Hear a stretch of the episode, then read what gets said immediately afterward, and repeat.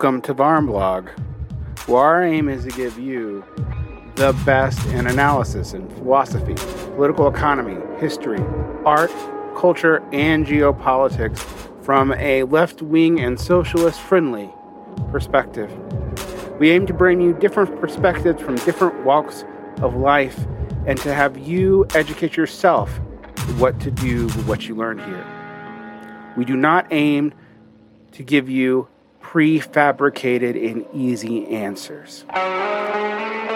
Abandon all hope, ye who subscribe here, for you will learn, and it will be your responsibility what you do. And with that, begin today's episode.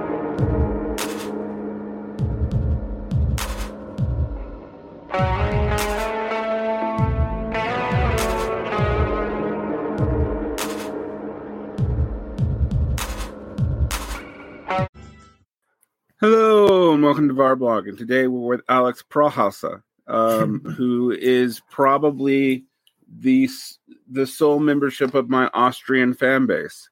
Um, Yay! Uh, I, uh, before we get into um, anything, I, I've been to Austria um, when I lived in München um, during a year of my undergrad education. This is before the, the, the euro was even a thing yet, so that's going to date. It's exactly the year before the the euro currency came out. This dates me. I vaguely remember that, very vaguely. My Um, mom I- is still um, recht, um, calculating in shilling. yeah, Sh- I, I do remember having to figure out shillings versus Deutschmarks versus. We also spent time uh, uh, in in Greece versus like drachmas and. Uh, I, I all I really remember is things were a lot cheaper for an American then than they were just a year later. Um, however, um, I became aware of you because you wrote an article really parsing out some of the ideas that came up in discussion between me and uh, Kuba. Wasnowski, I think. Um, you would think I'd be, you'd be think you'd think I'd learn how to pronounce Polish names by now. Um, uh, and Kuba and I were talking about the situation in Europe, and that's not what we're going to talk about today. Um, but but we began discussing. Uh, actually, you know, um, you started sending me uh, I started articles. spamming you. Yeah, yeah, which which I did kind of cursory go through um, on category theory and Marxist use of math and uh, dealing with Hegel and mathematical categories and uh, you know weird math mysticism and my sort of skepticism about the modern state of, of math theory, but also realizing that in so much that Marxists were playing with math, they were generally playing with it from either the 19th century or through French weird misappropriations of set theory that were also already out of date. Um, Yeah. So, um, a problem with math in general and with the intersection of math and other sciences, particularly social sciences and stuff, um, is that math has just grown exponentially over the last century. I think it was maybe the fastest growing science of all. Um, I don't know what would rival it. So, mathematics of today, like current research level mathematics, only has like a superficial similarity or or maybe it would be more fair to say it is very very different on the surface but some of the essential ideas have carried over but it uh, it has expanded in a way that makes it impossible. Like it's often said that david hilbert david hilbert um, i'm automatically saying the names in english if, if they're german um, he, that he was the last person in mathematics who had a general overview of all of the areas of mathematics and that was in the 1930s and since then so much has happened that no person could ever keep track of it even some of the greatest minds of um, mathematics of all time have been born after that. Um, and but they were all already kind of specialists, at least in some way. Uh, of course, this is a real problem if you're trying to um, get into math from another science. Um, and it's even a problem if you're trying to get into another area of mathematics um, from one where you're um, already um, proficient in. But I think we really have to try to further this interse- to to further the connections between um, mathematics and, um, in particular, um, economics um, as Marxists. You know, in order to like to just get a better understanding of what is happening in economics because each time I'm starting to look at um, an economical system or something, and I'm just starting to seriously think about it, um, my first reaction is always like, how can you say anything about it? It's way too complicated. It's way too complex. Um, it's like several orders of complexity uh, beyond something that has been attempted by um, theoretical mathematicians, and still a few orders that beyond that which is normal in applied mathematics. Um, but I really think that if you're trying to like build up a socialist system or something, we really need to have a good understanding of um, economics, and for that we will need mathematics. And in particular, because um, you said in another podcast of yours that you kind of want to do theory again, um, paraphrasing you, um, but with um, like cybernetics and probability theory, which is of course, of a good start. But um, as I'm, I was telling you, you really need category theory. And at that, that point in time, I was not particularly clear about what you need category theory for, but it has been a common theme in pure mathematics and more recently in applied mathematics that category theory starts appearing pretty much everywhere. And at this point in time, I have a much better idea um, for some of the potential applications of category theory in economics. Uh, but yeah, we just um, we need to build on that, you know.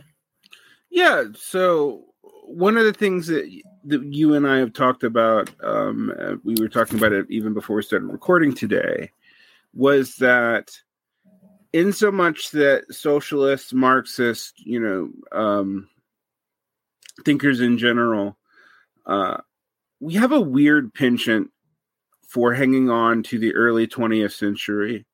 Um, like when we talk about psychology, we're still talking about Freud and, and maybe Lacan and and maybe frankly literary and psych and and uh, philosophical uses of, uh, of Freud and Lacan, but not actually uh, more recent um, psychiatric research. All of which, with the caveat, uh, like I know that there's a crisis of replication. I know that there's a lot of bad math in uh, in in um, psychological research right now, and and but that started getting me thinking. Well, if if we don't understand that, then we obviously probably haven't touched math in a while. I mean, um, when you ask someone to deal with the problems of Marx and Engels' attempts at science and math, uh, the, you know the issues with the dialectics of nature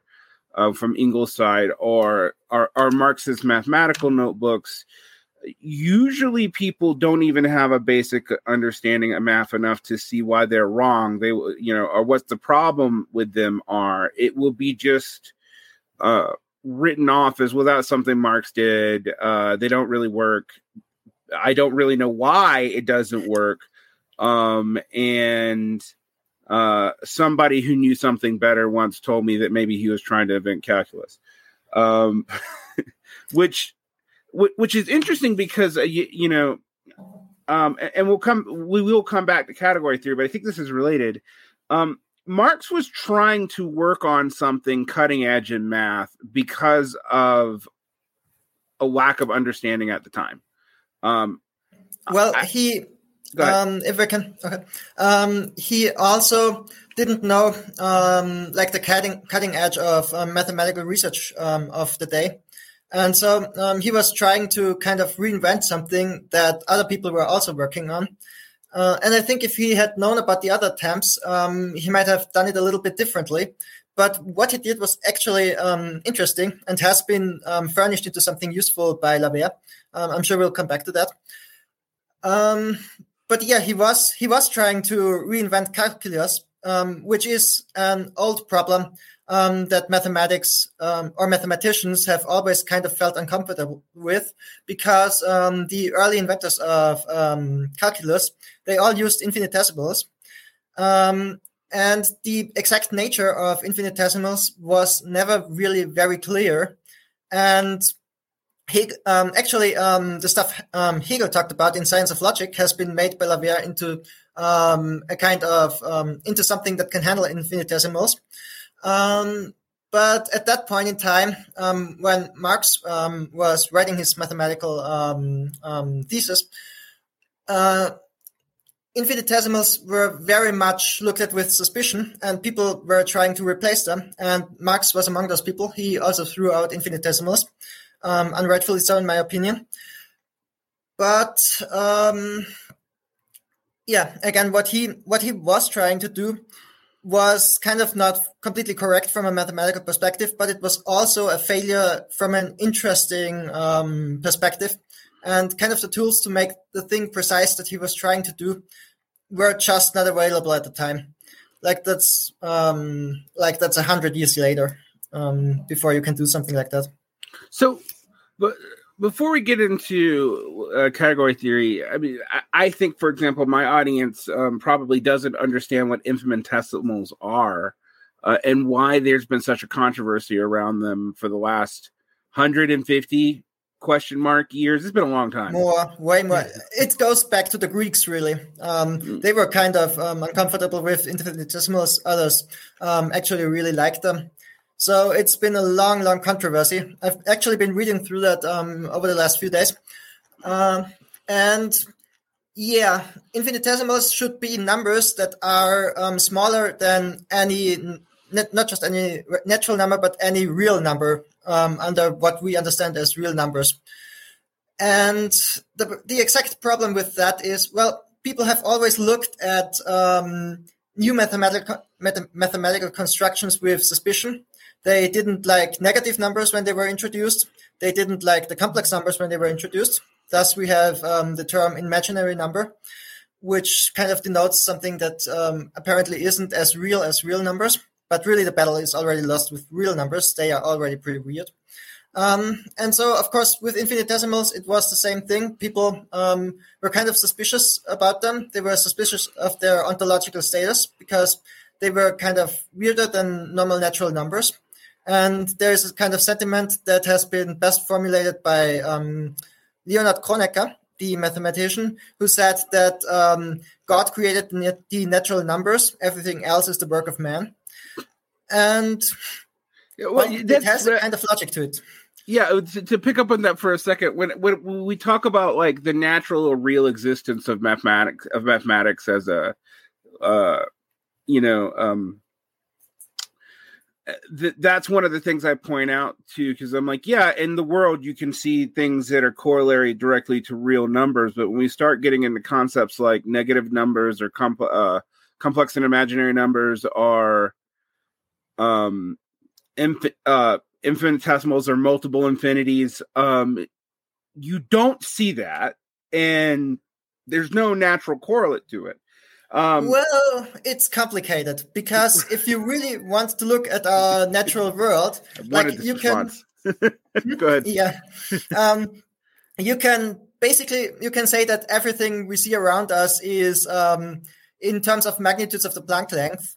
So really, reality looks very continuous, but it's actually, if you look at it very closely, then it's actually discrete. So you could throw out, um, you can definitely throw out real numbers. Like there are no, there is no real quantity that corresponds to um, like um, like pi or something, like some irrational number that um, that isn't um, an amount you see in the natural world. Um, but you could also throw out really um, well I, I, guess you can't do without the rationals, but you, you, can definitely throw out real numbers. But on the other hand, um, real numbers appear in natural laws as sometimes conversion rates between like particles or something. Um, so a particle might change with the probability of a real number that is not a rational number and not even a computable number, which is very interesting from a computability perspective. Um, and like engineers need to use complex numbers. So it's kind of like, well, you can break down everything to natural numbers or at least rationals. But at the same time, if you do that, then um, all of the elegant descriptions that we have of nature and even of like engineering and stuff, um, you're throwing all of that out of the window. Mm. So yeah, so that's that's important. So now to build towards um, why we need to talk about category theory because you were talking about you know I I've been pushing for uh, more discussions of cybernetics of complexity theory and there have been debates for example uh, one of the, one one of the the most hotly contested debates in my Patreon group was my assertion that complex social systems uh, actually use real energy and thus you can calculate them uh, you can do energy calculuses with them. And i got a lot of pushback from physicists who were like well that's an that's analogous. You can't do that. And then i was like well but social systems are made up of discrete real actors blah blah blah blah blah. And i realized uh, and this doesn't seem related but i realized like we don't have a mathematical theory that can actually parse when we're being real and when we're being analogous. Um, and category that, theory can kind of do that, right? And this this gets me to the like, oh, this is why category theory is necessary because otherwise we're going to go around and around and around on whether or not something is an analogy to something else or if something is real or if we just become nominalist about everything um including physics so so what's at stake in category theory and how did it develop? So, um, yeah, I thought um, I thought um, exactly that I would give kind of um, a historical introduction. And category theory was developed by Saunders Mac Lane and Daniel Eilenberg. And Saunders Mac Lane was, um, for those who know who that is, he was one of the last um, people from Hilbert's school. So that's kind of mathematical formalism. And um, it's a very modernist um, understanding of mathematics, and category theory really pushes this forward. And the problem that um, those two were faced with is they had um, what's called a topological space. Many people will not know what it is, but you can ch- kind of just think of that as space. Um, mm-hmm. They had kind of spaces that they wanted to understand further.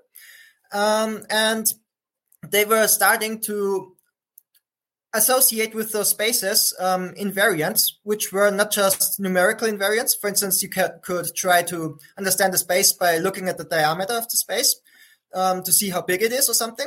But um, those invariants were of a more sophisticated nature. So they were kind of algebraic invariants. So you would associate to every space um, a kind of algebraic structure that would tell you something about the internal structure of that space.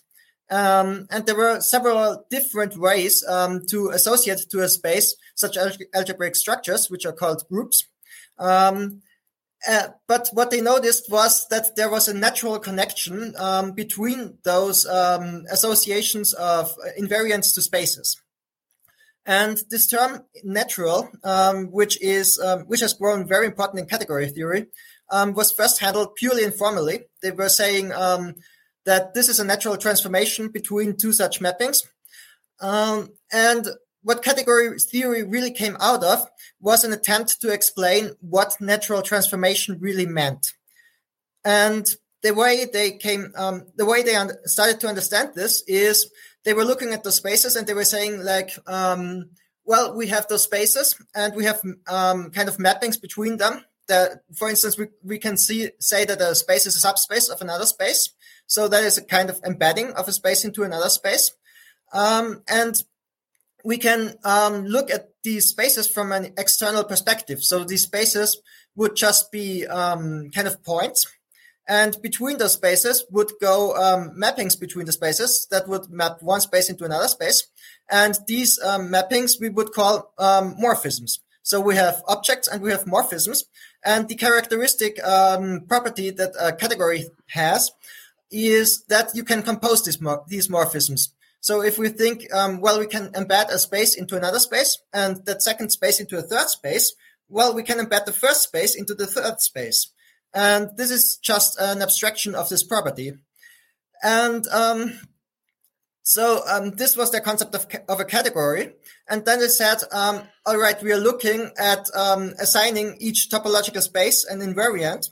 And those should interact well with the mappings between spaces.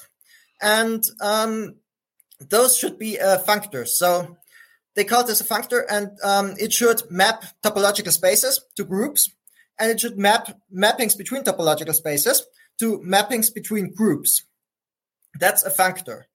And then a natural transformation should kind of in, in, intermediate between functors and should kind of um, should um, should be a kind of connection between one functor and another functor that is kind of made out of the mappings between groups. So the the important part that I um, want to instill here is that what was the focus from the very beginning of category theory it was the most abstract or most um, high in actually in a precise mathematical but also in a kind of heuristic sense um, the most high and sophisticated concept of um, natural transformation, and they needed the, the, other two to say exactly what a natural transformation is. And um, so they developed the other two, but um, just the other two you can kind of handle heuristically. You don't really need category theory for it. It is really the exact description of the third thing that was um, essential. And um, and well, a kind of higher structure emerges when you go from um, from categories um, to an external um, perspective on categories. So you have um, in a category you have objects with maps between them, and between categories you have um, functors, which are again like maps in some way, but then you have maps between maps. So this kind of third structure was an emergent structure, which the emergence of this structure is um, kind of magical if you look at it um, from a mathematical perspective, and it gives rise to a very rich theory. And so this was how this was the this was the um, problem that category theory was designed for was assigning invariants to spaces. And at first, it was treated like um, a very convenient language, but it wasn't um, given much of a focus on its own. Um, it was actually thought by MacLane and Eilenberg that the original paper they wrote on category theory would be the only paper on category theory that would ever be written, um, because they thought that is pretty much the end of the um, theory. Now, all of this changed when um, Alexander Grothendieck entered the scene. Um, who was um, he really was a textbook genius. Um, I'm not using this word in this context lightly. He was ve- not just very intelligent; he thought very different to other people. Um, and he was the first to recognize the true potential of category theory. And he started to develop what is called the relative perspective on mathematics, where before you would talk, for instance, about um, the properties of a space, you would say that the space is smooth in the sense that um, that it doesn't break up um, at, a, at a certain point or something. Um, it doesn't have any corners or something. Um, you would say that about a whole space. But he said um, he noticed that with category theory, you can develop all of this relatively. So you can say a map between spaces is smooth. So a space is smooth relative to another space. And this was a major breakthrough, and um, he developed he developed lots and lots of theories um, um, that I cannot explain um, in any reasonable time frame. Um, Understood. Yes, um, but I thought I could maybe take a very small a very small piece of his achievements, by no means even among the great ones. Um, which is um, kind of a puzzle because you might have heard about the notion of isomorphism, probably. Mm-hmm. Um, can, can, you, maybe um, explain um, what it is? Isomorphism. Um, uh, let me let me think. So, it's a concept that derives from like the idea of equal forms or equal shapes, um, and this that you can use these shapes to kind of map out the relationships between between sets or other kind of um like formal constructs uh which was kind of important in in in in like anglo set theory but i don't really know its context here. All right um so in mathematics isomorphisms are very important. They are special morphisms. Um mm-hmm. And from an internal perspective, you can describe um, an isomorphism as um, a kind of mapping that um, keeps all of the structure of whatever you're looking at um, unchanged, but it exchanges the names of all of the elements of the thing you're looking at. So you might have the real numbers, and yet then you might exchange the real numbers for some other kind of structure where every real number is just called something differently, but they work in exactly the same way. And then you can say, um, well, I have an isomorphic mapping between those that associates um, every number in the one system with a number in the, in the other system. So these two systems are isomorphic. Um, and this is um, an important notion of equivalence between mathematical structures. And um, in general, it, is um, assumed that every mathematical property that is well defined should be invariant under isomorphism, so that it does not matter what you call your elements um, it only matters what how the structure um, you're looking um, at is operating.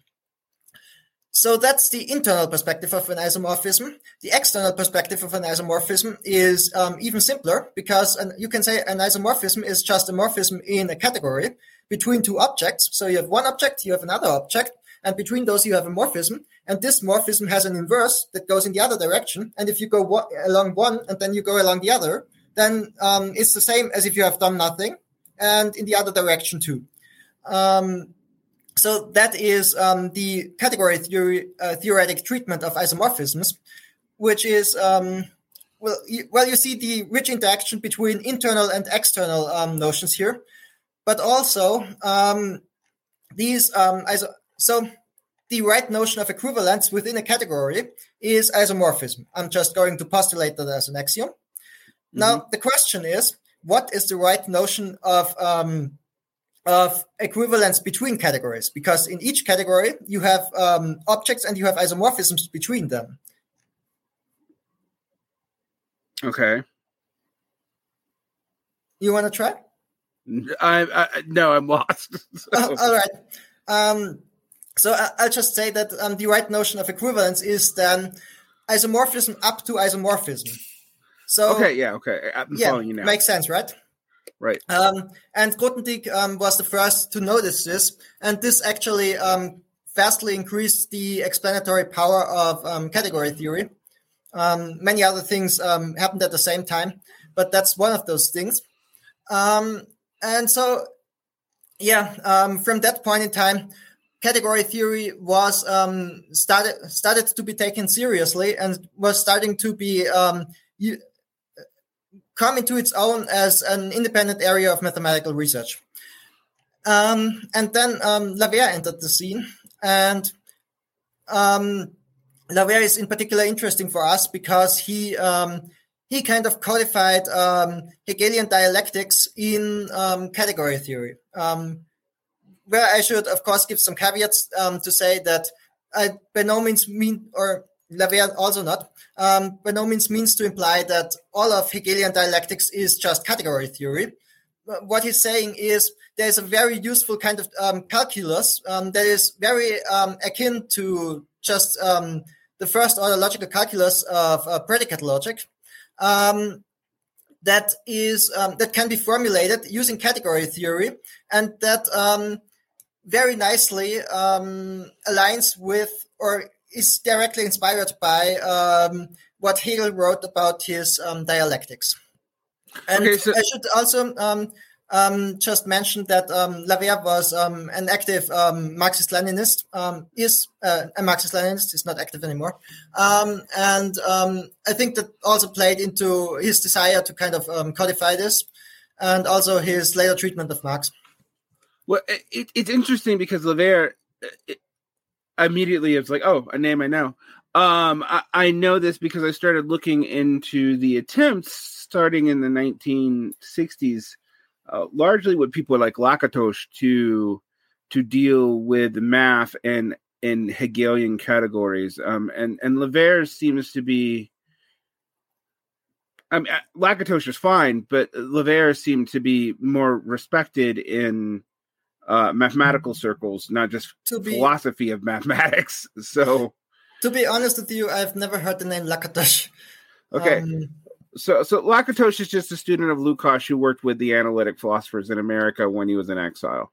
Um, oh. and he's he's important not because he was not a mathematician he was trying to do philosophy of math so trying to figure out how you could ground math uh, and and justify it as a science but also he was trying to figure out how you how you define science because he was unsatisfied with uh, the you know positivism of course then logical positivism and then its its own collapse of verifiability and then he had problems with popper's falsification theory thesis because probability also messes with that. Um and he's more he's not known in mathematical circles that much. He's more known in philosophy of science circles. But um when you if you look up dialectics and math you're going to you're going to get him in English, um, and he uh, most of, I believe a lot of most of his late work is in English um, and not Hungarian or German, and then you're going to get uh, Lawvere. Um, and so I did this, obviously, and so like I, th- this was my own my only foray into this, but I knew I knew nothing about category theory. Um, my initial response and we'll get to this later, um, was that okay? So category theory is what replaced set theory. I obviously was not educated in this in my basic ass math classes uh, in uni. Um, I'm going to just accept this as truth because it's beyond my pay grade, and um, that was my initial response to it. Um, so, so how what how does Lawvere's work reconcile, you know, Hegelian dialectics with category theory? What's exactly what's it what is it exactly doing? Well, um, it's very interesting, and I should say um, I actually came upon um, Lawvere way before I um, was looking into Hegelian philosophy, or um, before I um, was. Yeah, you came upon it the proper way. Like, it's supposed to be like find mathematicians who are Marxists. um, so what Lawvere is doing exactly is um, the central notion um, that he's using is um, that of a unity of opposites. So mm. the idea is that um, you have one structure, um, which you, you, can think of them as categories um, in both cases. you have one structure and you have another structure. And um, this structure um, is embedded into the other structure at two kind of um, opposite extremes. So um, in many contexts, you can kind of think of a category as an order. Um, it is not exactly an order, but um, it is very similar to it. And in particular, you can a lot of categories have like a beginning and an end. And usually the one structure is embedded in the other structure um, at the beginning and at the end in some mathematical sense. And between them is spanned the whole other category. And this is kind of his form, um, formalization of a unity of opposites because the object that is embedded um, is embedded two times, but in exa- exactly opposite contexts. So in the abstract, those two um, embedding or those two um, kind of substructures are the same, but um, in the concrete, they are, they are, exactly opposite. And in fact, they have to be abstractly the same to be uh, concretely opposite. So um, the um, the simplest example is um, the beginning and the end of a line. Um, the beginning of the line is point, the end of the line is point, um, and between them is the whole line, and they are exactly opposites because they are the same because they are bo- both points.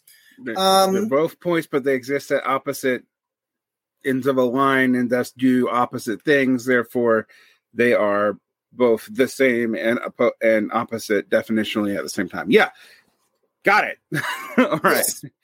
and um, the next thing um, on his um, list was um, Aufhebung. And this is where it gets a little more complicated. Um, but roughly speaking, you can um, you can you can kind of unify you can kind of unify these two sub objects as let's let's stick with the example of a line. You can say, well, both of these um, objects are of course related in that they are um, the opposite ends of the same line. So now you might look at a square, you know, um, and you can say um, the one line of the square is again the opposite of the other line of the square. And that is kind of his idea of Aufhebung, that um, you have a higher um, a higher unity of opposites that encompasses the previous unity of opposites at one of its um, at one of its moments. Mm. Okay.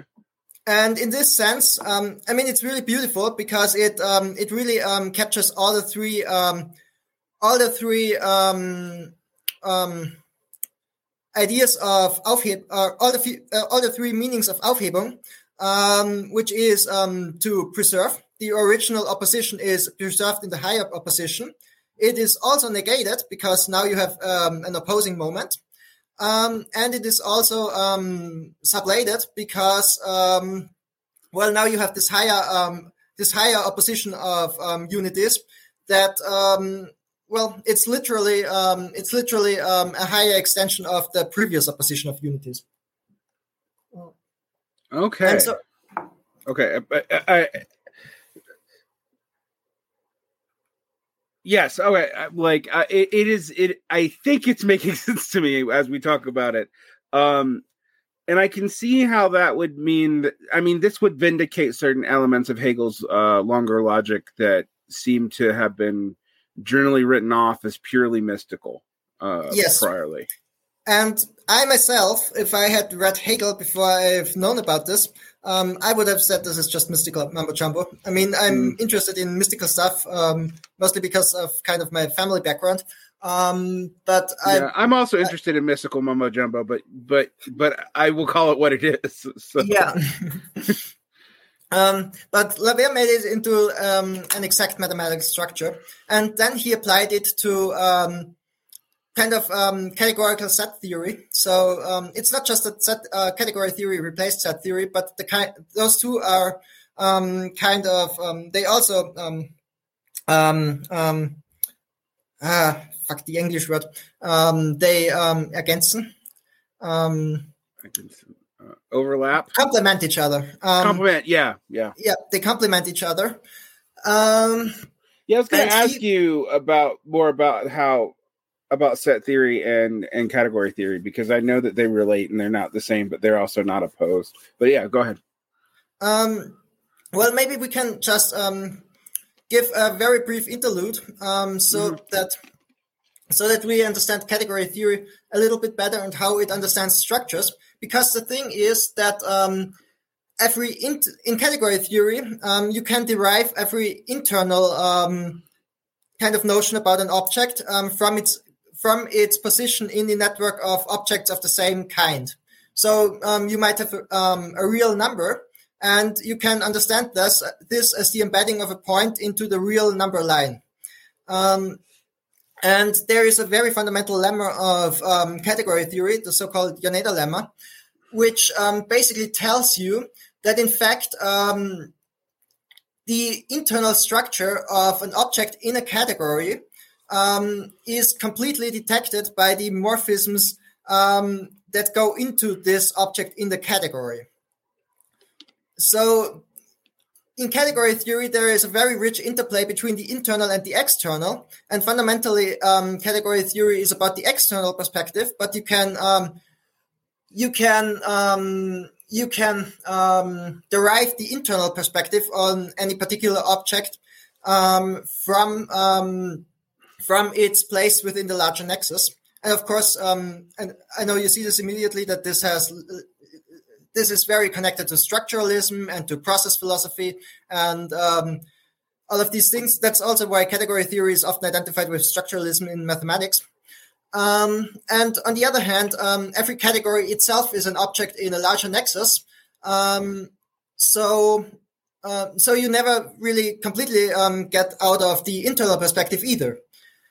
Um, and so, um, set theory can be reformulated within category theory, kind of on purely external grounds. So you give um, you give some axioms for a category that this category should fulfill and then you can um, derive um, the usual statements um, that you have in set theory from these. So um, you have then not a set that consists of um, of objects, but rather um, you have one object in a category.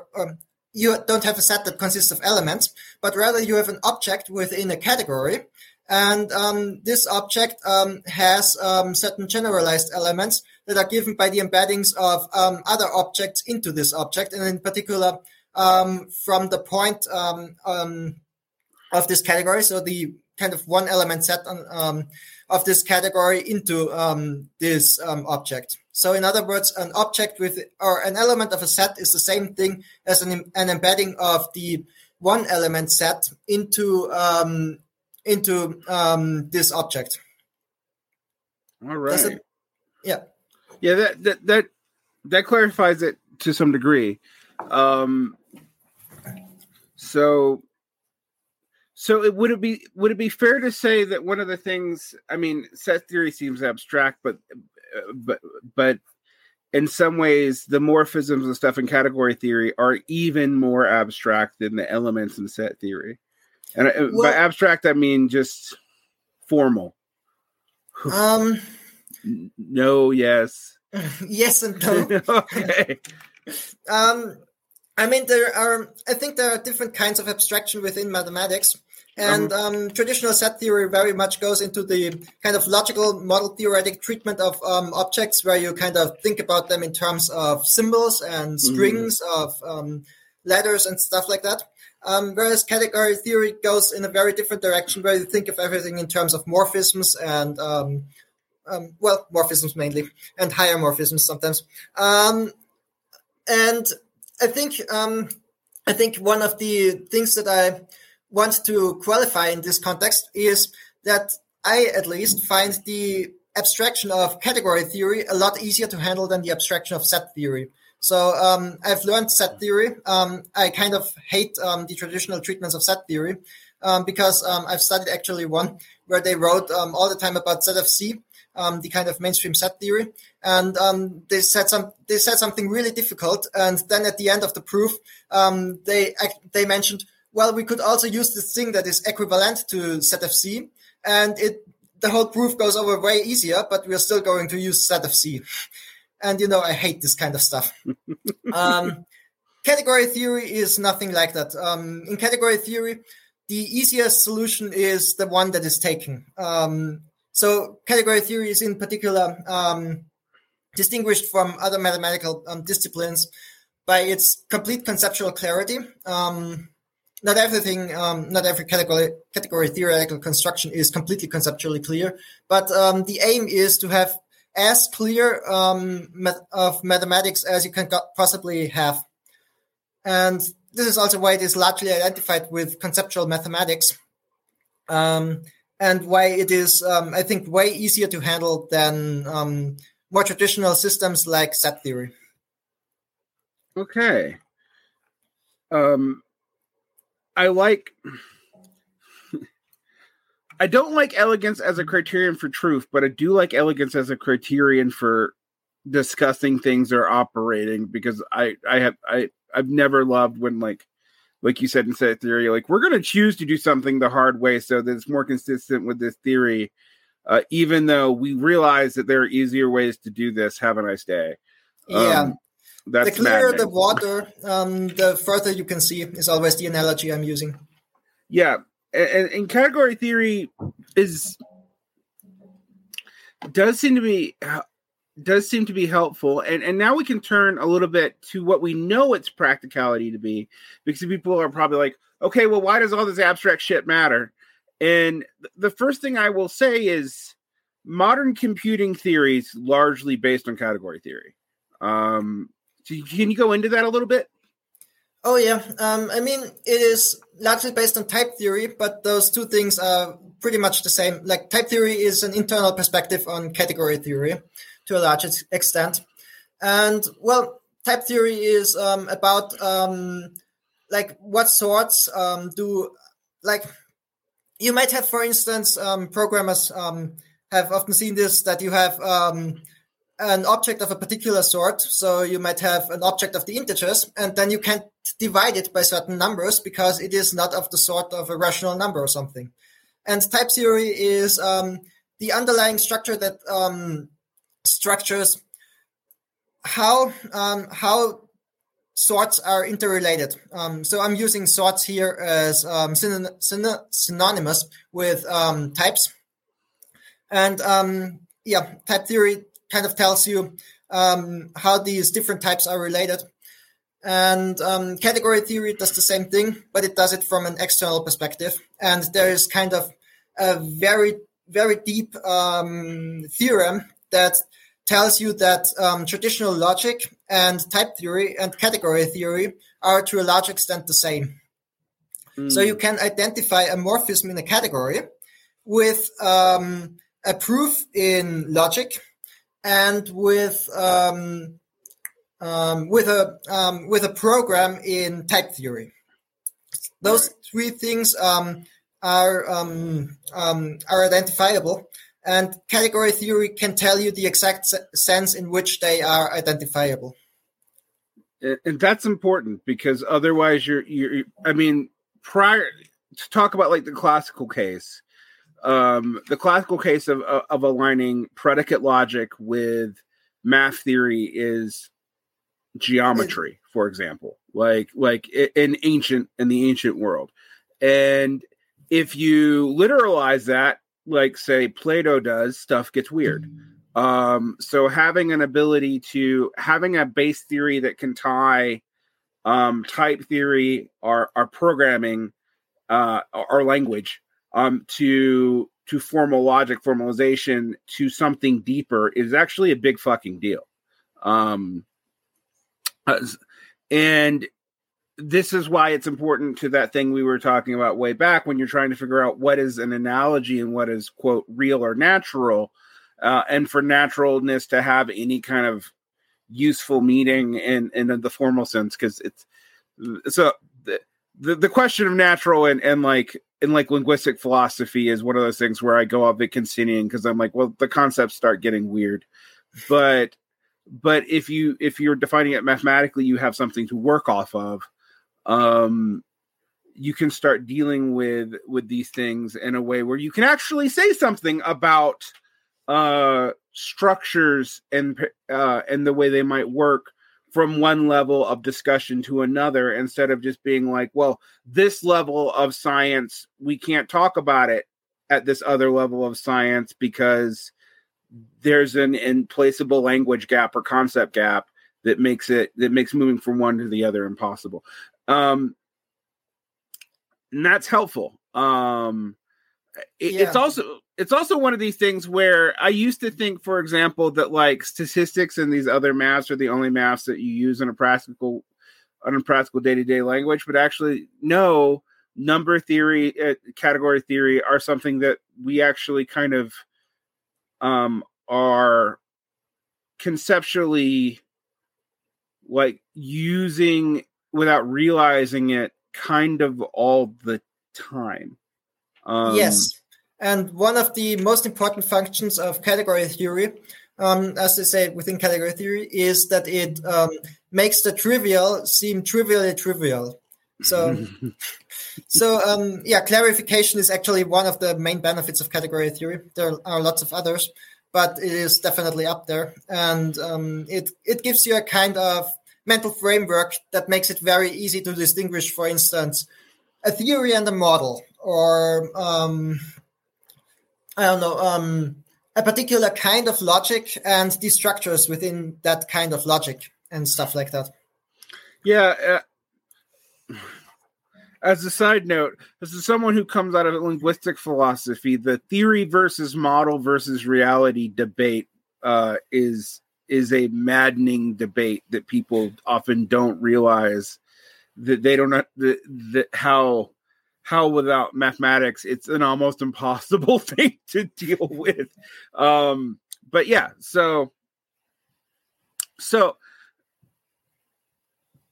this brings me to a question though. Um this all seems very to i think to the average political thinker this is all going to seem extremely abstract or abstruse. Um but one thing you and i both agree with is we're very frustrated with political radicals who often come up with other kinds of very abstract and abstruse philosophies uh, not using modern math theory, modern physics, or, or you know, and, and, using them responsibly, uh, not just as like mathemes or something. Yeah, um, like Lacan with um, yeah. misusing elementary mathematical concepts.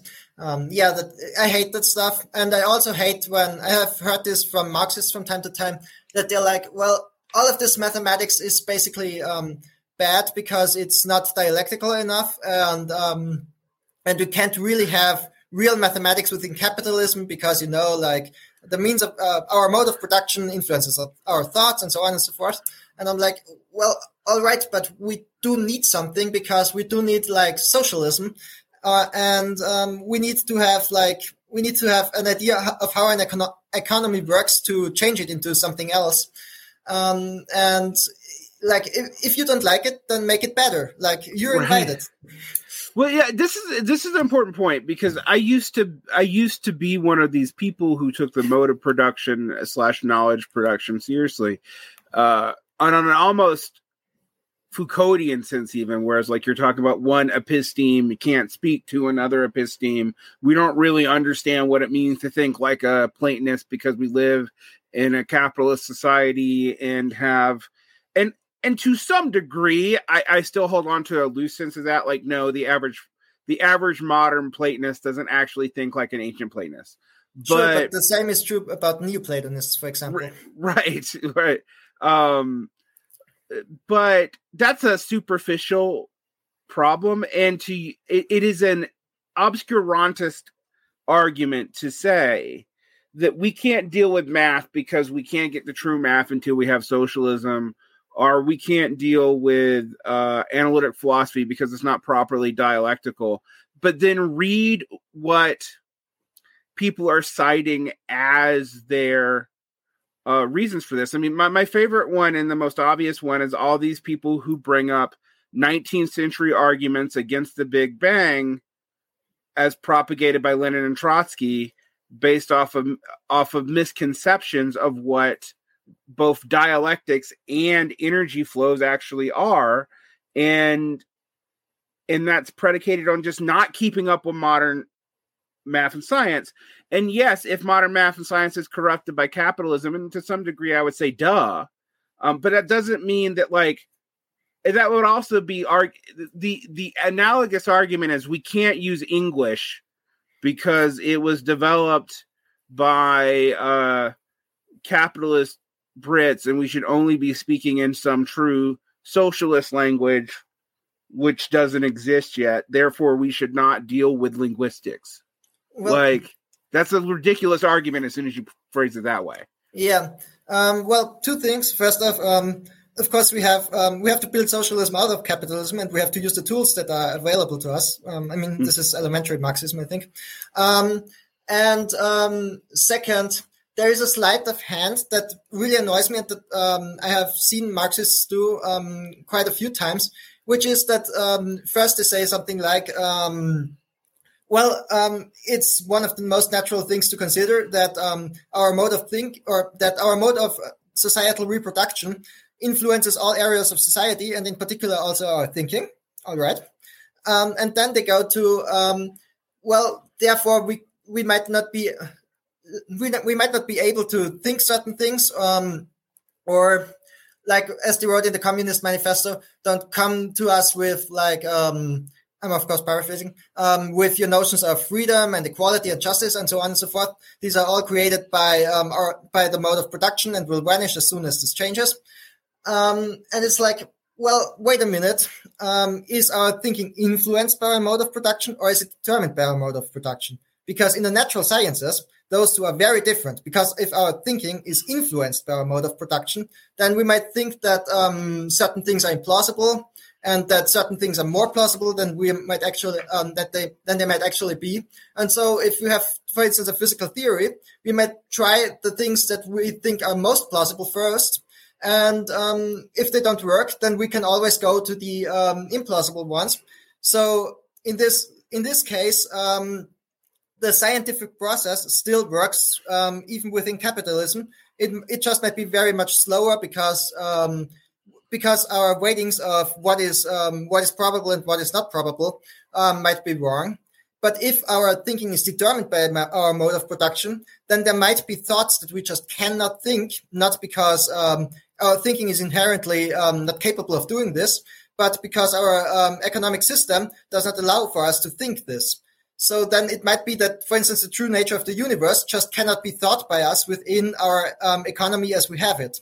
Those two are very different things. And I'm not saying um, that the second one is wrong or something. I'm just saying don't do this sleight of hand because it's bad thinking. So uh, th- this is something that, that, that has this exact problem bugs me because I tend to think that the first assertion is obvious and the second assertion um I don't even know how you'd prove it. Like I I don't know how you'd prove that we can't think certain thoughts because of our mode of production. Uh although I can clearly think of ways that you can at least complicate that assertion is like well clearly if we go back to prior modes of production or semi modes of production or whatever um, you start seeing people thinking capitalist like thoughts way before the system of its instantiation um, existed. Like you can go back to the late, you know, late antique Rome and start seeing people messing with ideas that are concurrent with liberalism, um, but they can't pull them off yet for whatever reason. Uh, and this leads to two weird errors in Marxism, and not so much a not so much a mathematical thing, where you have to continuously redefine what a mode of production is and broaden it to where you get like uh, certain like uh, uh, Jairus Banaji, who thinks that we can now talk about commercial capitalism going all the way back into like the second century of the Roman Empire, um, uh, if not before. Um, or you you you get into what we have to uh, jettison modes of production altogether because clearly uh, if it's a com- concrete discrete unit we can find elements of other things so this category is useless um, well but you can also i think um, have like um, a third option which would be well people can have this these thoughts but um, the societal um, preconditions are just not given for these thoughts Bingo. to catch on yeah. Exactly. That's my answer to the question is like the material and social conditions for thoughts to be broadly adopted don't exist, but an individual can clearly think them. Right? Like to me that's the that's that's the natural conclusion that we can draw. Um which means then we should use everything that currently exists at our thing, knowing that we're probably just going to be slower in actually using it. Like it, it, we're we're not going to be like, or it's going to be used in a strange way, or you know, said the teleos of a technology rebuild is going to be geared towards something that we're going to have to change, but the actual like engineering is probably useful. Um, uh, and if you don't go this way, you I, I know this has fallen out of favor in the last 10 years, but I, I saw this a lot in the 90s and the aughts. You end up thinking yourself, well, we have to like completely destroy all bourgeois and all technological society and embrace like, I don't know, primitive communism or rewilding or something because everything is corrupted by the mode of production and there's nothing in which we can salvage.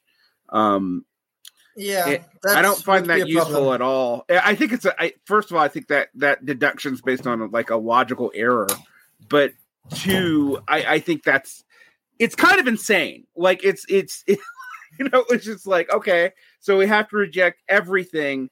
And if you take this to a logical conclusion, like someone like John Zerzan actually tried to do in the United States, you start like talking about how we need to lobotomize um the human being so that they can't develop abstract stock, so they can't have reification, so that they can't redevelop civilization and thus redevelop the modes of production. And it's just like, what? Like, like you know, and, and and even Zerzan doesn't continue with this, but he has an essay where he goes there, and I'm just like, yeah, this is why this way of thinking doesn't get you what you want it to. I think. yeah. Mm. But I mean, it's at least valuable as a kind of counterexample of an example of what not to do. Yeah, it, no, it is. It, it, it, it, There's a lot of good things to be learned negatively, like, um, but uh, it, yeah, it, yeah. I, I, think I think the Frankfurt School also is some. As much as I like the Frankfurt School, is also sometimes a good example of what not to do because their arguments against positivism become an argument against like pretty much all of science and or technological development even though they don't they don't actually hold primitivist um readings of society that that they're the that their attacks on positivism actually are part of the logic of the people who do um so oh, it's yeah. It's you can easily abuse that. Um, I mean, you can say that this is already kind of an abuse, but um, because Marxism is such a totalizing critique of um, society, it lends itself to um, these kind of um, thought extremes. And at the same time, we can't just go the postmodern route and just say, well, there are no um, meta narratives. There is only like local narratives, um, and and um, we can't do that either. So what we, I think, what we have to do is we have to like go the path of um, Marxism, at least in so much as it is politically re- relevant. But at the same time, we have to be really careful about um, our thinking so that we don't um, do any leaps that might get us into um, into like these weirder territories.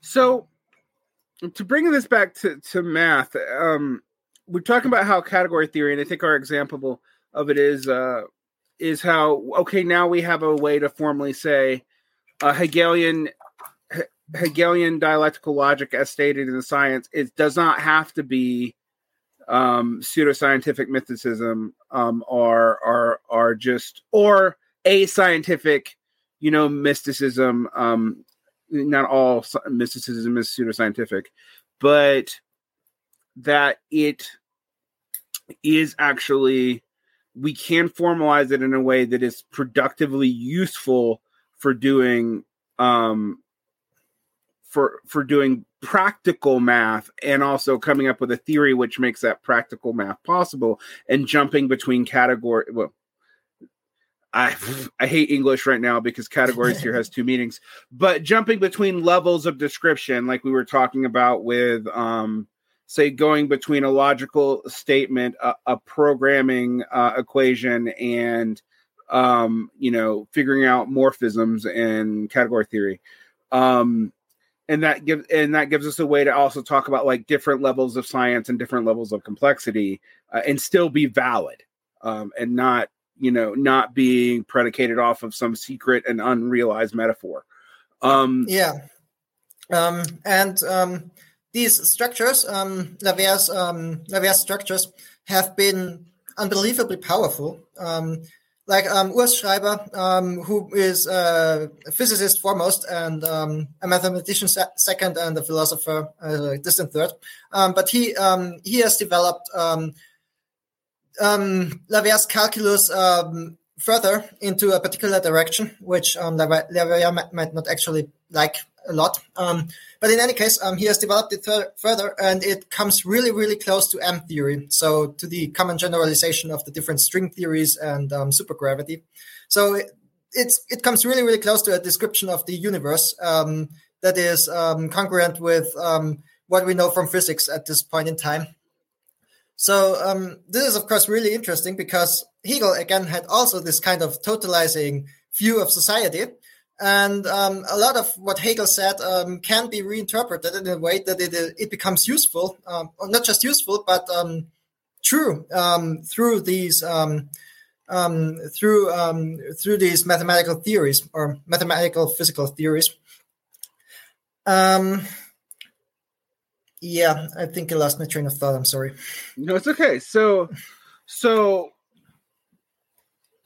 um, aside from just trying to save Hegel, because you know, I, I have a deep, deep love, but also ambivalence about Hegel because I do suspect, like that sometimes it, when he's right, he's right by accident. Um, oh yeah, that's that's what I wanted to say.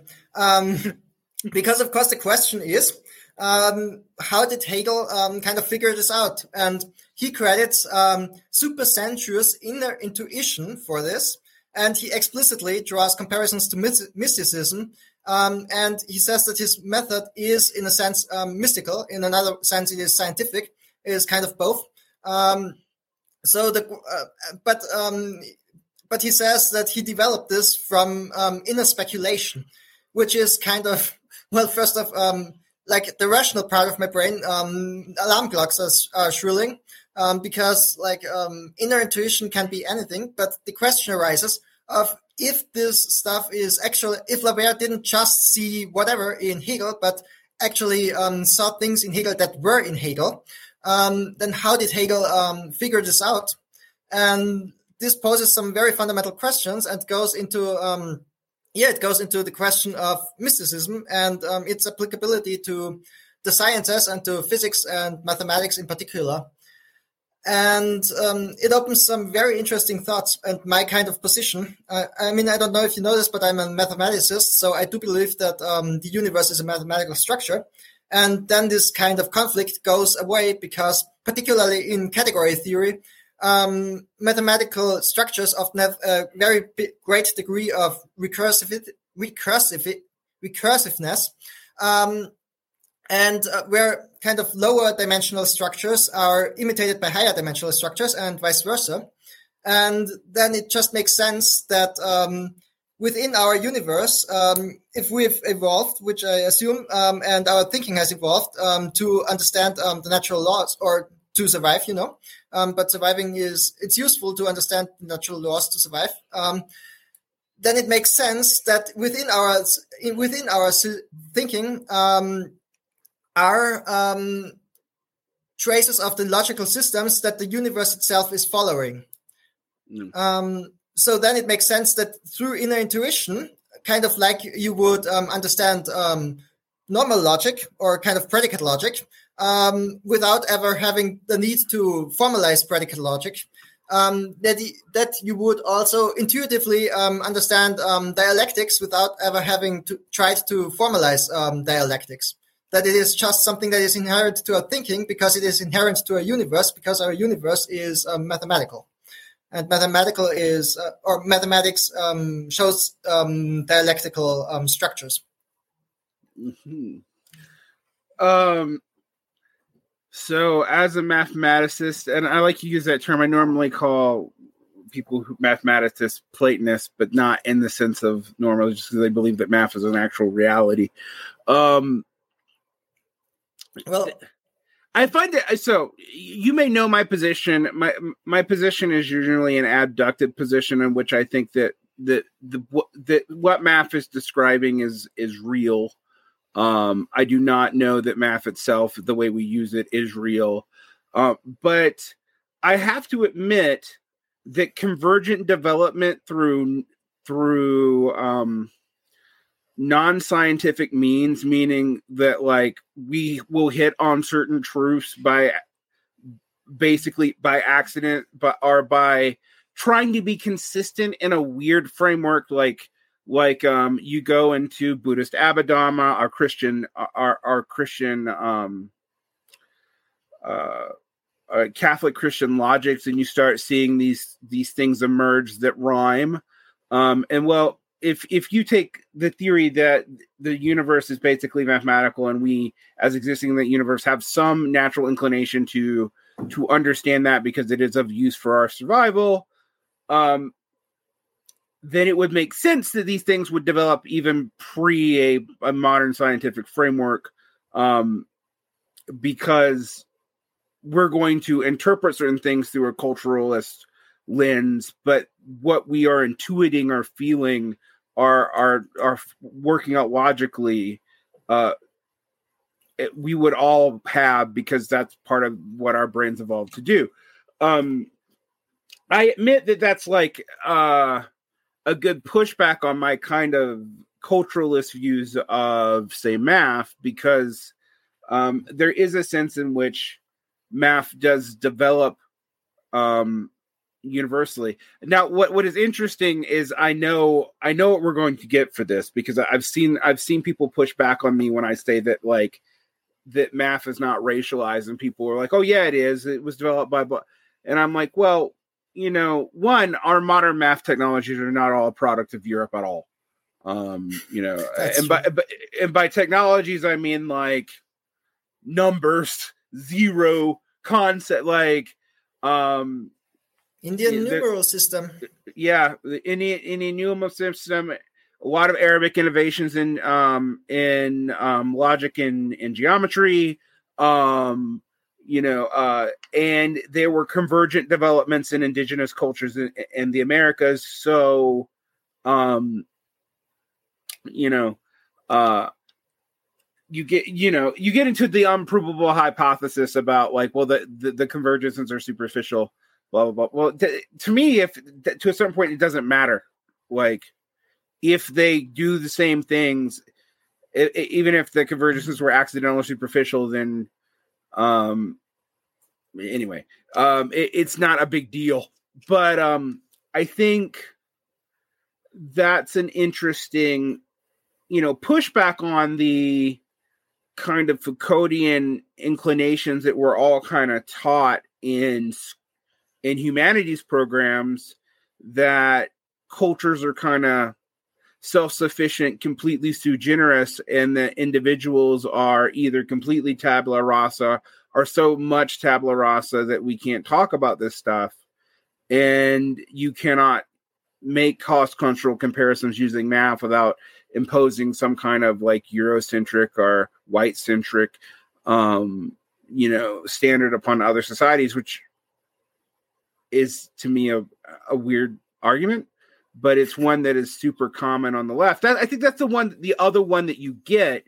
Um, we haven't talked about it as much, but like there's a lot of even, you know, if you're not dealing with Marxist Leninist and, you know, to be fair, outside of Europe, you're probably not a lot um, uh, unless you're dealing in the United States with teenagers.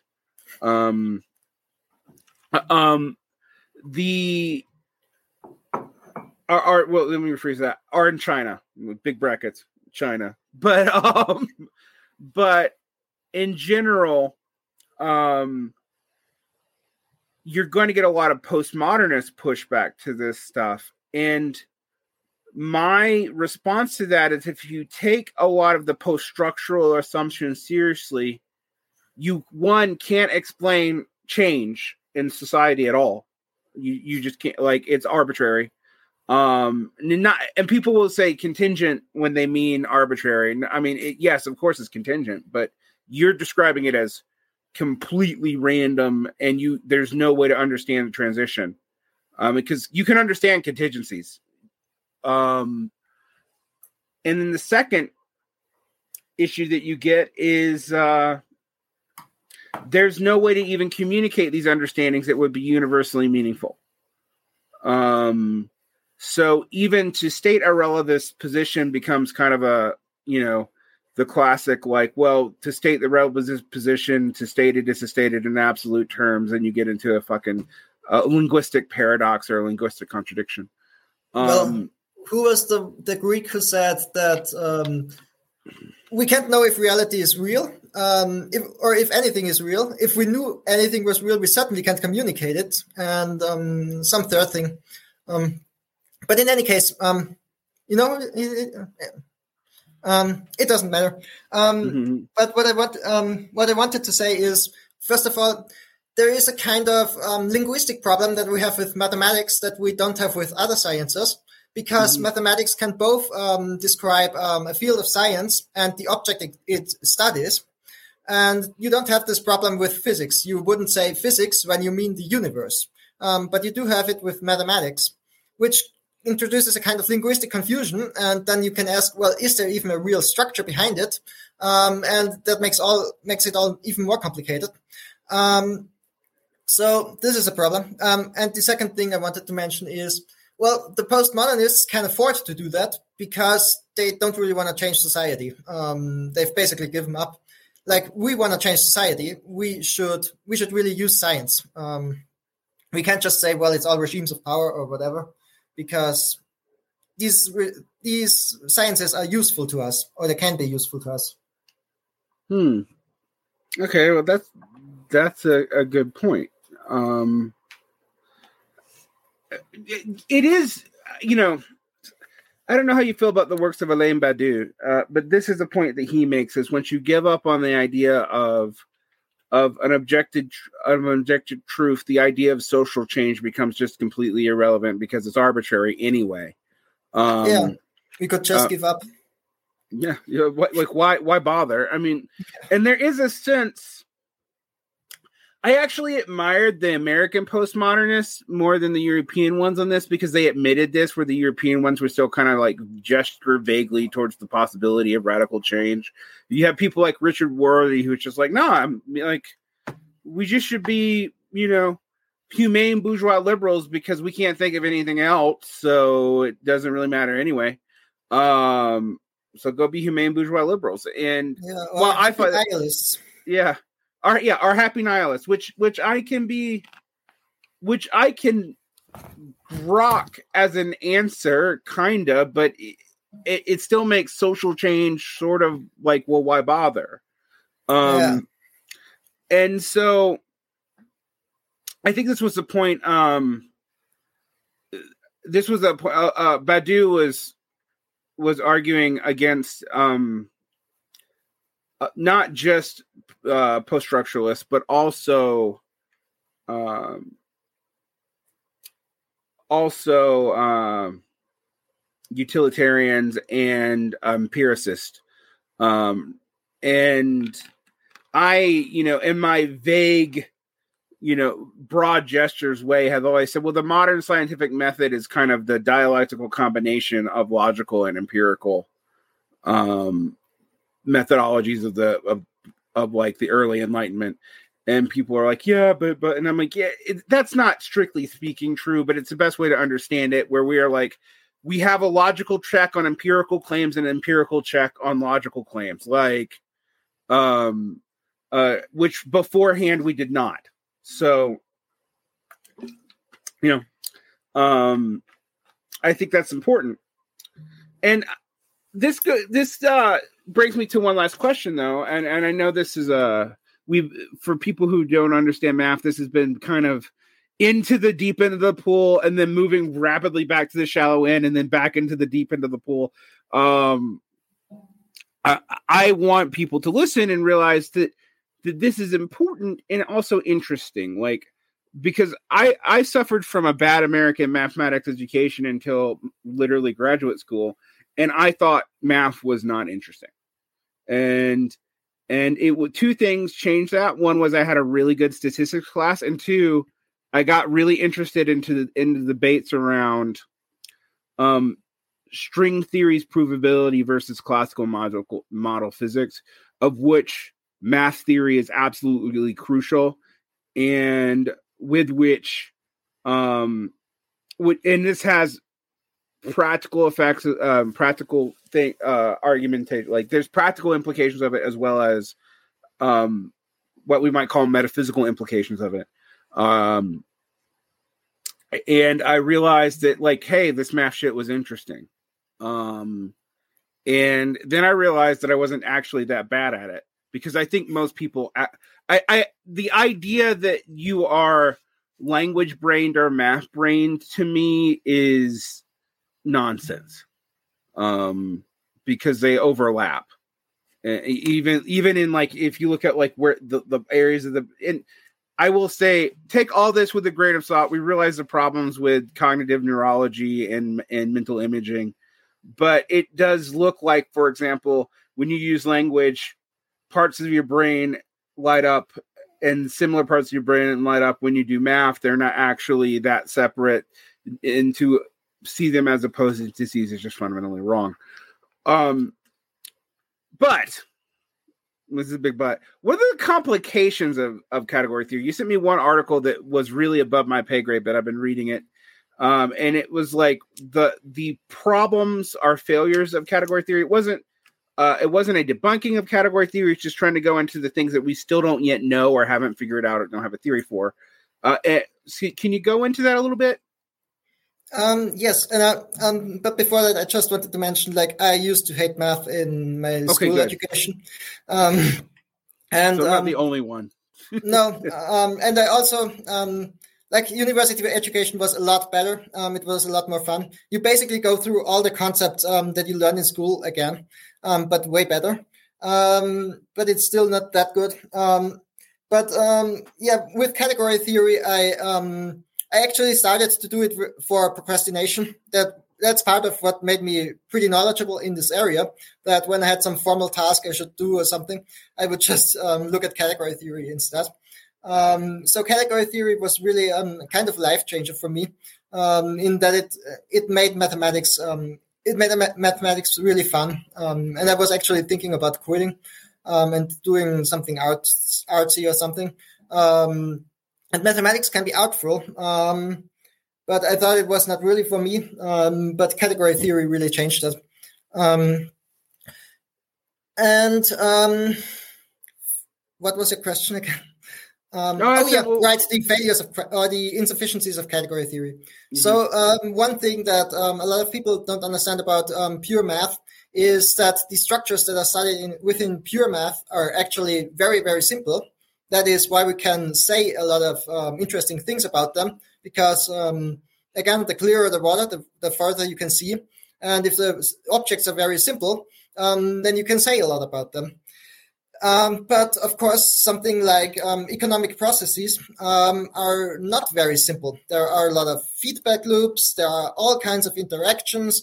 There are just basic questions like what is money, what is value, um, um, things that are pre-mathematical in a sense that um, because mathematics usually starts with the definitions, and th- that's before the definition is even taken. And um, category theory was um, really devised for purely mathematical purposes. So it was devised for um, for simple quantitative um, systems. So um, um, kinds of failures of ca- category theory, particularly to economics, which was with this article I sent you, are for instance that well, mathematics. Uh, or category theory usually deals with statements like for everything in this thing there is something in this other thing.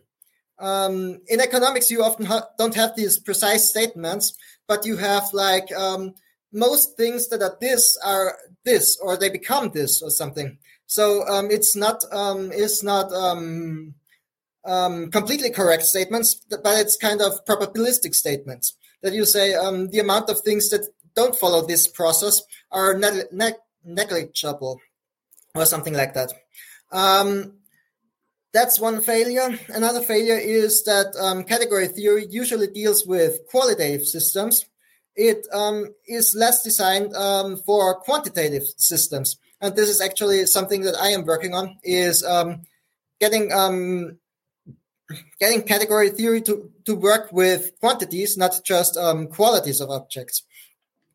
another failure is well, this ties kind of into the first thing that um, strict logic is often not the best way to approach um, economics, but what you need is a kind of um, probabilistic weakening of logic, or maybe even a kind of para-consistent logic or something like that.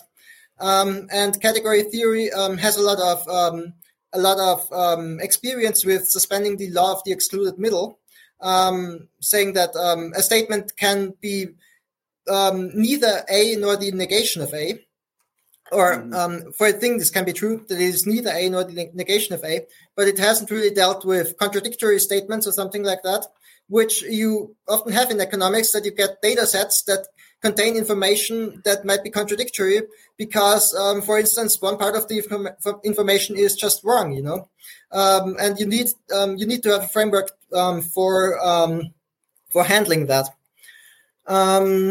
what are other insufficiencies um, I don't know. This um, these are already um, a few.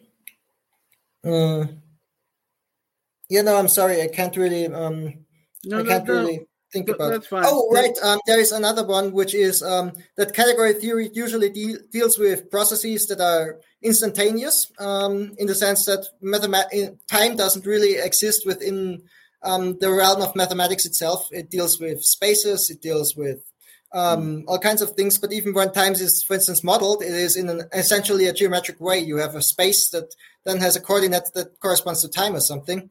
Um, and so the morphisms in category theory usually have no length.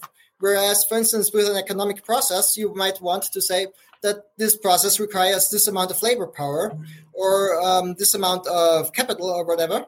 So um, these processes, if you want them to be morphisms, um, for instance, um, they should have a certain length. So you need to introduce length into category theory. This also um, goes into um, things that I am researching on right now. Um, so this is another failure. You need to kind of get metric back into category theory. Um, yeah. No, uh, th- these are all useful, and it actually illustrates a couple problems in general. Uh, so, for example, a, a, common complaint against analytic philosophy, which is not universally true, but it is generally true, like as a you can you can look through enough of modern Anglo-American analytic philosophy and see this trend is time is factored out because of the analogy to math, or if time is treated, it is treated as identical to space, um, which in terms of understanding historical processes is kind of fucking useless. So it's it's uh that's a general problem in analytic philosophy. Um and conversely, it also makes um people like the cliodynamics people who are trying to do math uh, in history and trying to say history if mathematically solvent, which I am sympathetic with, uh, you always, however, have to look at how they're modeling things and what they're bracketing out of their models because they're bracketing out of bracketing out something in time or in duration or in category to make a claim um, because right now there's not a simple way to do that with one type of math like there are maths that can handle that that's not my point um, but it it's there's not one way in which there's not a universal theory yet that ties all these things together, um, which would be necessary. And if someone was to come up with it, like we probably could start looking at history a lot more mathematically solvently, um, which right now we just kind of can't do. Um, I mean, we can talk about statistics or you know fuzzy logics, you know, uh, fuzzy maths uh, and then you get into God. This is beyond today, but one day I need to get someone on to explain to Marxists like the the different the arguments about statistics and Bayesianism and all this because they just seem to not want to touch it at all. Um, but these are the kinds of problems that you you you occur like you run into. Um, for me, the reason why I wanted to have you on to talk about this, um, and uh, I plan on having you back probably in a couple months. Um, is uh, I wanted people to see that that there's these categories of mathematics that are that seem obscure that are actually incredibly important for us to be able to do things like if we want to make if we want to start going back and doing um uh proper Marxist dialectics, but with an understanding of systems theory, general systems theories, then we're also going to have to go back and like incorporate modern mathematics, which we are finding out vindicate elements of Hegelian and Marxist logic. Uh, no, it's not perfect, you know, like, um, and there's going to be things we have to jettison. I'm not sure what they are yet, but that you know i always like to say that is what marx and engels would have done. Like like if you read engels's anthropological work he, he hits on some key things that are that he's kind of accidentally correct on and he hits on some stuff that's total bullshit um because of like general 19th century assumptions about things like lemurians but it's it, it was still you know scientifically valid and working with the context of his day and he would have updated it if he had our science like the fact that Darwin and Lamarck were bourgeois scientists didn't stop Engels from trying to use them, right? Yeah. Um, and that's a pretty and, big point. and Marx went into mathematics precisely because he wanted to do it um, to do it to his um, understanding of philosophy and stuff. And yeah. um, he wanted it for his economics. And um, I think Engels said that um, he wants to teach, um, I don't know, his um, students or something, um, analysis for preparing for their battle plans. I mean, mm-hmm. I don't know how um, how important and why analysis is important for battle plans, but he seemed to have an idea. And I think there are definitely areas of mathematics that are important for like geopolitical strategy and stuff. Um, definitely, uh, even just in the modern time, you need you need to have like a grasp of um, theoretical computer science to or practical computer science at the very least to build up parallel structures that you can use to um, coordinate and um, you need to have um, some idea of how you can construct like um, models um, for um, for whatever interactions you have. Like um, you you often talk about game theory. That's also part of this.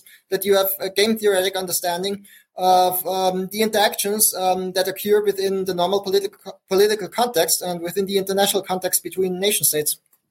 Right, I do, and and a lot of people get really worried about that because it like they say, well, game theory developed in the course of the Cold War, and and I'm like, yeah, but that doesn't mean that it was all of it was wrong. Um, also, like with like when getting into math theories, a lot of times what people are are talking about with game theory is zero sum game theory based off of Cold War novels, but there are other game theoretic frameworks that are useful and that are not necessarily zero sum. Although usually I will say when modeling nation state competition, you probably should model zero sum competition. Um, um, that's just for reasons that I think are are, are about the, the nature of nation states, not more more than the nature of people. That's how they operate. I actually would advise against modeling people in most cases on zero sum games. For example, I don't think that works. But yeah, you know, uh, but it does require a little bit of knowledge of math and then once you see it it's one of those things where like i find i find that we spend a lot of time in the emotive parts of of theory and you know psychoanalysis and all this and and one of the things I, I will say is I've become convinced that psychoanalysis is actually useful over time, which I used to not believe even though I do think a lot of its science is horribly out of date. Um, that there's some thick description there that rhymes with things that we will probably find. Um, yeah, but can I um, just say, um, mm-hmm. like, um, some food for thought? Um, I think um, Marxists are actually really shooting them, themselves in the foot by um, um, by following Freud, but completely neglecting Jung, because think about who won the culture war. Fucking Jung. Um, before, even before um, Joseph Campbell um, and before Jordan Peterson, you had um, Tolkien, you had um, Frank Herbert, um, and you had Hermann Hesse. And you know, Tolkien sold like the most books, I think, in the last century, and among the most books of all time. And again, then you had Joseph Campbell, who kind of made Jungian psychology into a recipe that now is every movie ever. And then you have um, Jordan Peterson, who trivializes the whole thing again and um, kind of uses it as a kind of um, conservative self help thing um, and is really successful with it. So, um, yeah, I, am not saying Jung is um, like be like not worthy of criticism, but I think there is something powerful about the theory because otherwise it just wouldn't have the popular appeal that it does. It, it, what's interesting about it is this uh, of the psychoanalytic theories like you teach freudianism uh, yeah death drive and uh and whatnot. That has an intuitive it in ego has an intuitive uh, appeal to it uh um particularly when if you put it in the german and not the english weird translation. Um but uh you start talking about oedipus and electra complexes and people start looking at you like you're crazy. Um Whereas there's some weird, sh- I, I, weird shit in Jung. Uh, as a side note, the first psychoanalytic literature I ever read, and I read it in high school, was Jung. And it was because, okay, it was everywhere in the 90s. I mean, it was everywhere. Mm-hmm. Um, and um, Jungian archetypes uh, are a lot of people's first introduction to anything like semiotics um, and universal symbols and symbol parallels and and how symbols work in the brain. And yeah, it's natural, and it's natural enough that it's the only form of psychoanalysis that in the United States is taught in high school. Hmm.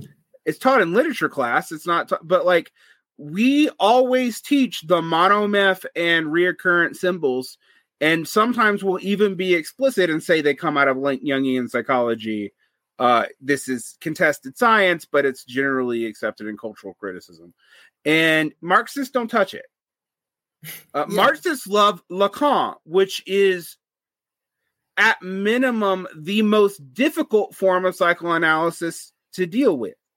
Um, uh, and you know, I think deliberately so, and I kind of hate it, but I have softened on certain Lacanian lectures as actually being useful. Um, but that's neither here nor there. Um, and I think it's important that if we are going to maintain things like Lacan, um, that we engage with with people like um, Jung, because one thing I will tell you is is Jordan Peterson's a bad Jungian. Like he's actually oh, yeah. like, like he's a bad Christian. He's a bad Jungian. He's not even a good conservative. Like, and I find that that what I found, I, I, went to this conference on Jordan Peterson and I, I, spoke at it.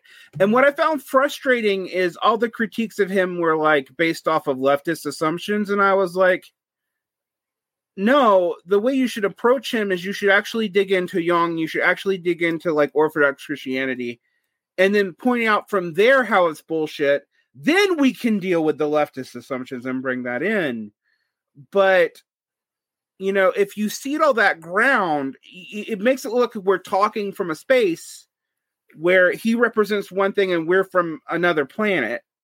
Um, and we're from planet postmodern neo Marxism. Um, and he's from planet pragmatist or whatever. Um, who likes lobsters. Use whatever. Yeah. Um, yeah, no, um, the whole um, the whole thing should collapse on itself, and it's still wildly successful. Um, no, which tells you something about the concepts that he uses and the power.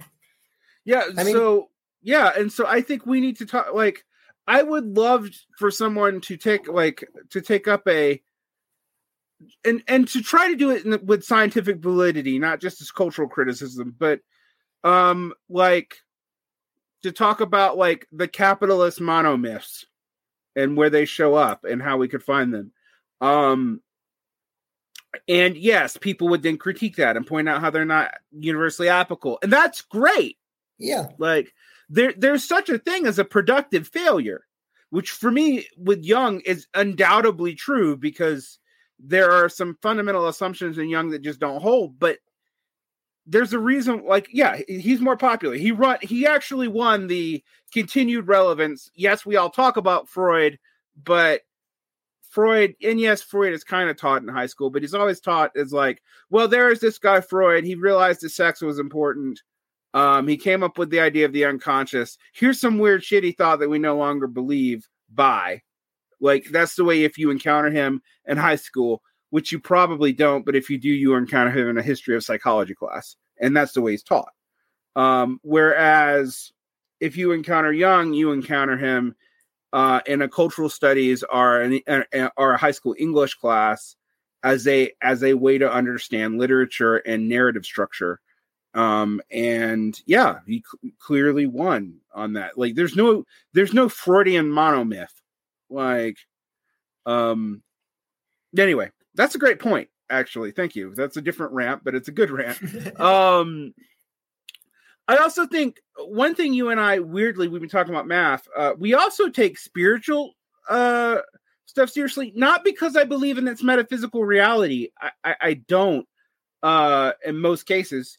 Um, but because I think you do have to understand the way a lot of the world has thought, and a lot of the way modern math and logic developed was out of different kinds of theologies. And if you don't understand that, then you can't even really talk about the history of the development of human thought.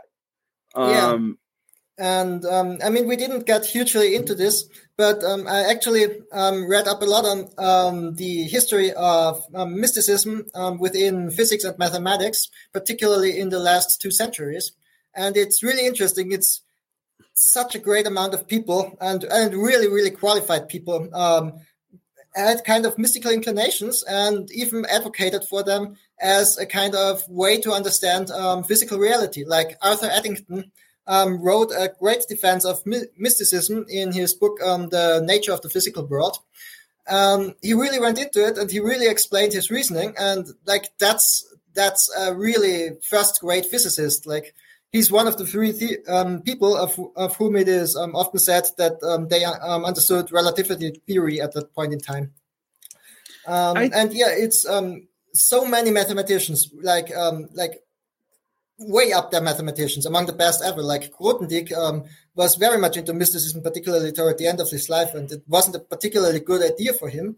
But at the same time, there was definitely something there, and there is something that I don't know, like highly, highly intelligent and highly unusual thinking, um, or highly intelligent and highly unusual thinkers, I think, are um, often particularly inclined towards um, these kinds of thoughts for um, some reason. I mean, it's kind of a cliche that like um, genius and insanity are close to each other. But um, if you look at like mathematicians of the last century, but even before that, like Newton and stuff, it's kind of true. It's well, really interesting. I, I, I used to argue in the new atheist days. I used to point out to people that, like, okay, psychologists and biologists are likely to be atheists. Uh, mathematicians and um, physicists can go either way. Um, but a lot of the important ones actually are, if not religious, highly weird. Um, like, um, and I, I think at least even if you're gonna like talk about things in a materialistic framework, which I think actually as good Marxists we we need to do at least methodologically, if not ontologically, um, we we do have to admit that there's something going on there that is highly productive, even if it's mistaken towards human thought, and to just be like, well, religious thinking is bad. Um, isn't going to get you very far. Um, and it definitely brackets out like the development of like a shit ton of math, physics, and and even biology. Like, uh, so it's you know, it may be insufficient, um, which I think it definitely is. I mean, um, but it's important, which is why I'm a bit I'm a big advocate of the Marxists should not all of us, because you know, if you take everything I advocate Marxists should do, the average Marxist should have 25 PhDs and also be a working class person, um, which of course is ridiculous. But some of us should take up the study of religion. Some of us should take up the study of math and take it up seriously and engage with the literature as it exists now, not just come in when, when we're going to try to prove whatever Trotsky said in 1914 correct. Um, and and I think that's an important thing. And I think it's definitely true of math. And if you got getting into math, I remember I read a this was before I was really into math, but I read a David Foster Wallace book on the history of of infinities and went into mysticism and insanity come up a lot. Um it's like of yeah. Yeah, I mean, just over and over and over again. Yeah, yeah.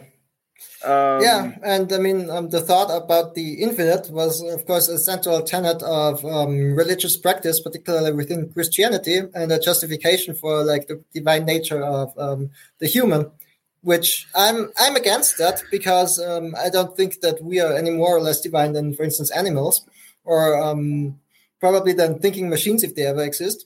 But it, it was a way that people um, thought about these things, and it is it is a kind of source of confound, con, confound, confuse, confoundation um, that um, we can actually, as like finite beings, grasp infinite concepts at least, um, at least on a maybe superficial level compared to the actual infinite. But I mean, it is weird.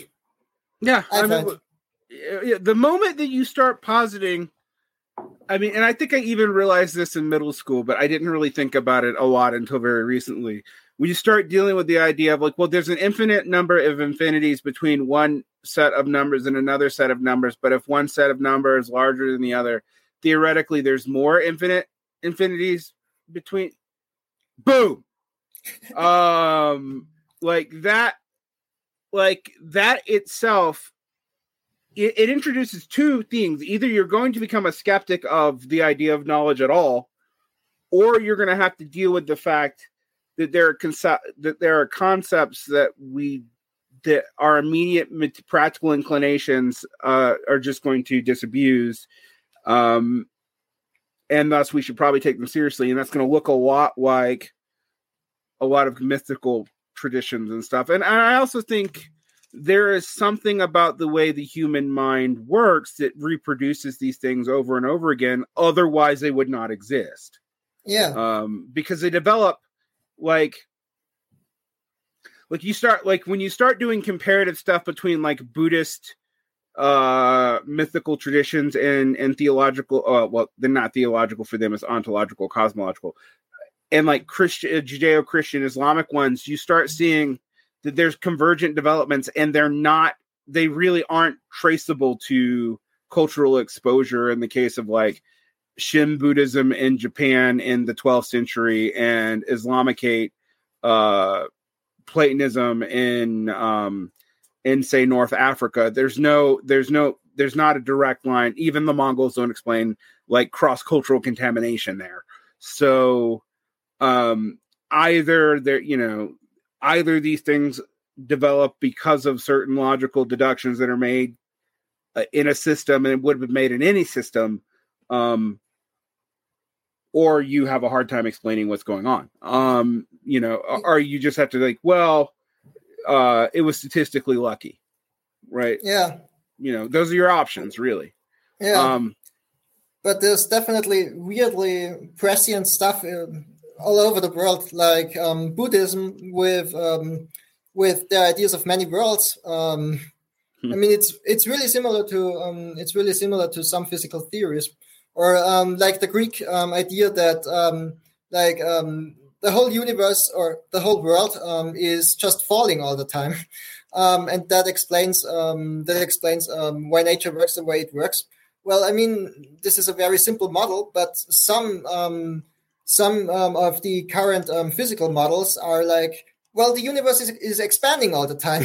Um, I mean, it's not that dissimilar. Um, yeah, so falling is just one directional. Expanding is falling in every direction. So, like, so um, yeah, I mean, yeah, uh, I do remember, uh, you know, all the cosmological debates about um eternalism and then looking at math and then looking at red shifts and then like oh well there's a lot there's a lot to going on here that actually we somehow intuitively in theological and cosmological systems that we now have physical evidence that's practical for. And some of it does blow your mind like the the whole you know you can't ex- the, the difficulty in explaining quantum and non-quantum mechanics when you think about the fact that at one point the universe uh, by by dint of definition only existed at a quantum level.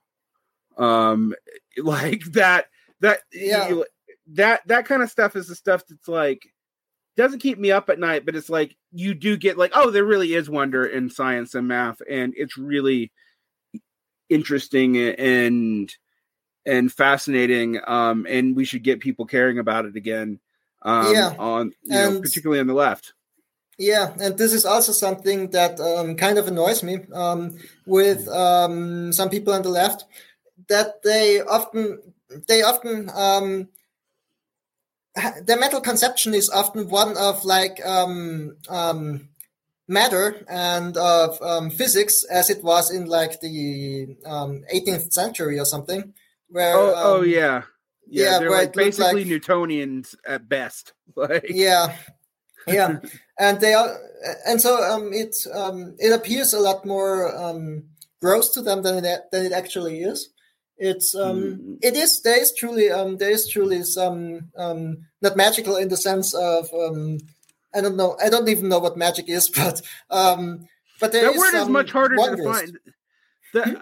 uh, magic is a word. Believe it, that like I was listening to the secret history of esotericism, which is actually which seems like it's a a podcast about philosophy. I mean about excuse me. It seems like it's a podcast about about magic and it is but it's more of a podcast about philosophy but the thing that they say is like no one actually has a functional definition of magic like, it's just like there's always some kind of weird like uh okay well how is magic different than religious belief well the only actual hi- historical thing in the ancient world is magic was forbidden religious practices that's what it meant like um uh, what is magical thinking? Well, thinking that doesn't fall within the lanes of logic, except it does often have a logic. It's just not a it's, it's a different causal logic of maybe one that conflates categories, and then you're like, well, how's that different than other kinds of thinking?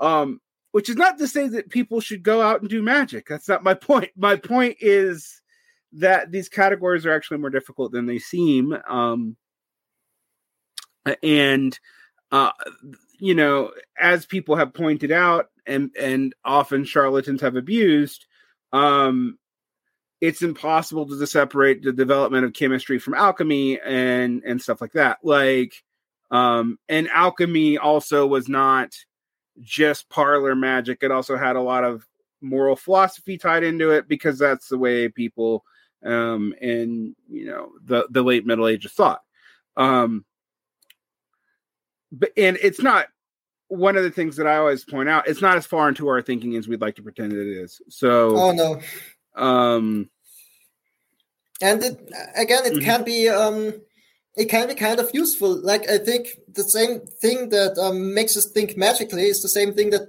makes a makes us like that really fastens up our thinking in that we just jump between like topics and that we that we start looking at um, uh, start looking at the big picture in a sense and um, kind of forget about the details for a second. That can be highly useful. Um, I mean, it's similar to what happens with um, with psychedelics. You know, like um, I don't know if you know this, but um, there was an experiment in I think the '60s where they gave a bunch of scientists psychedelics and they often um, and they told them that they should um, kind of think about the theories, and they often made um, remarkable um, progress. Um, in, in, spite of the fact that the thinking um, is kind of disturbed because they were high, you know. That's that's interesting. All right. Well, thank you, Alex, for coming on. and we will see you again. Uh, is there anything you'd like to plug before you leave? Um, I was um, thinking, and um, if you want, you can um, cut that part. Um, but I was thinking that I would start um, a reading group on your Discord um, with a category theory book that is precisely for non mathematicians who are interested in category theory. And we could read, like, I don't know, we'll see how fast we can go. and I could, like, I could clear up misconceptions or whatever. so if any of your people are, of course, some people are on Discord um, they can look this up in the next few days or something. Yeah, that's a great idea. Um, I, I, am gonna keep that in because I, I, like the I like the idea of um, so so people who don't know, my Discord has a has a uh, an open policy for for reading groups. Um, and if the yes, the Discord goes to patrons first, but if you ask me nicely, um, I'll let you into the Discord just for asking me. Um, and we've had different kinds of reading groups. We've had a cybernetic theory reading group. We've had a um, Capitals Volume One and Two reading group. Um, I promised that I wouldn't do another capital reading group, so that's not done by other people. Uh, but the idea of my Discord is that we set up uh, skills sharing communities and, and and stuff out of interest. Um, and so if you're interested, you in like I said, if you're not a patron, you can just send me a message on uh, Twitter or you can my email is actually attached to the YouTube channel. Um, and I will send you that link. Um, all patrons get it. So, um, thank you so much, Alex, and I hope you do that. Um, and I at least am going to read that book once you say what it is. All right. Uh, have a good evening. Thank you for supporting Varn Vlog. If you would like more, you can find our stream on YouTube under my name, C. Derrick Varn. You can also find us on Patreon, where you can subscribe for early audio access, additional shows, unexpurged audios, Q&As with me on video, and other perks such as access to our archives, etc. There are three levels of support. One level even gets you on Patreon shows. Occasionally, here you will hear shows done with other creators. I hope you enjoy them. We'd like to thank our producer, Paul Channel Strip, and Bitter Lake and Jason Miles for making our intro and exit music. And thank you for all you do.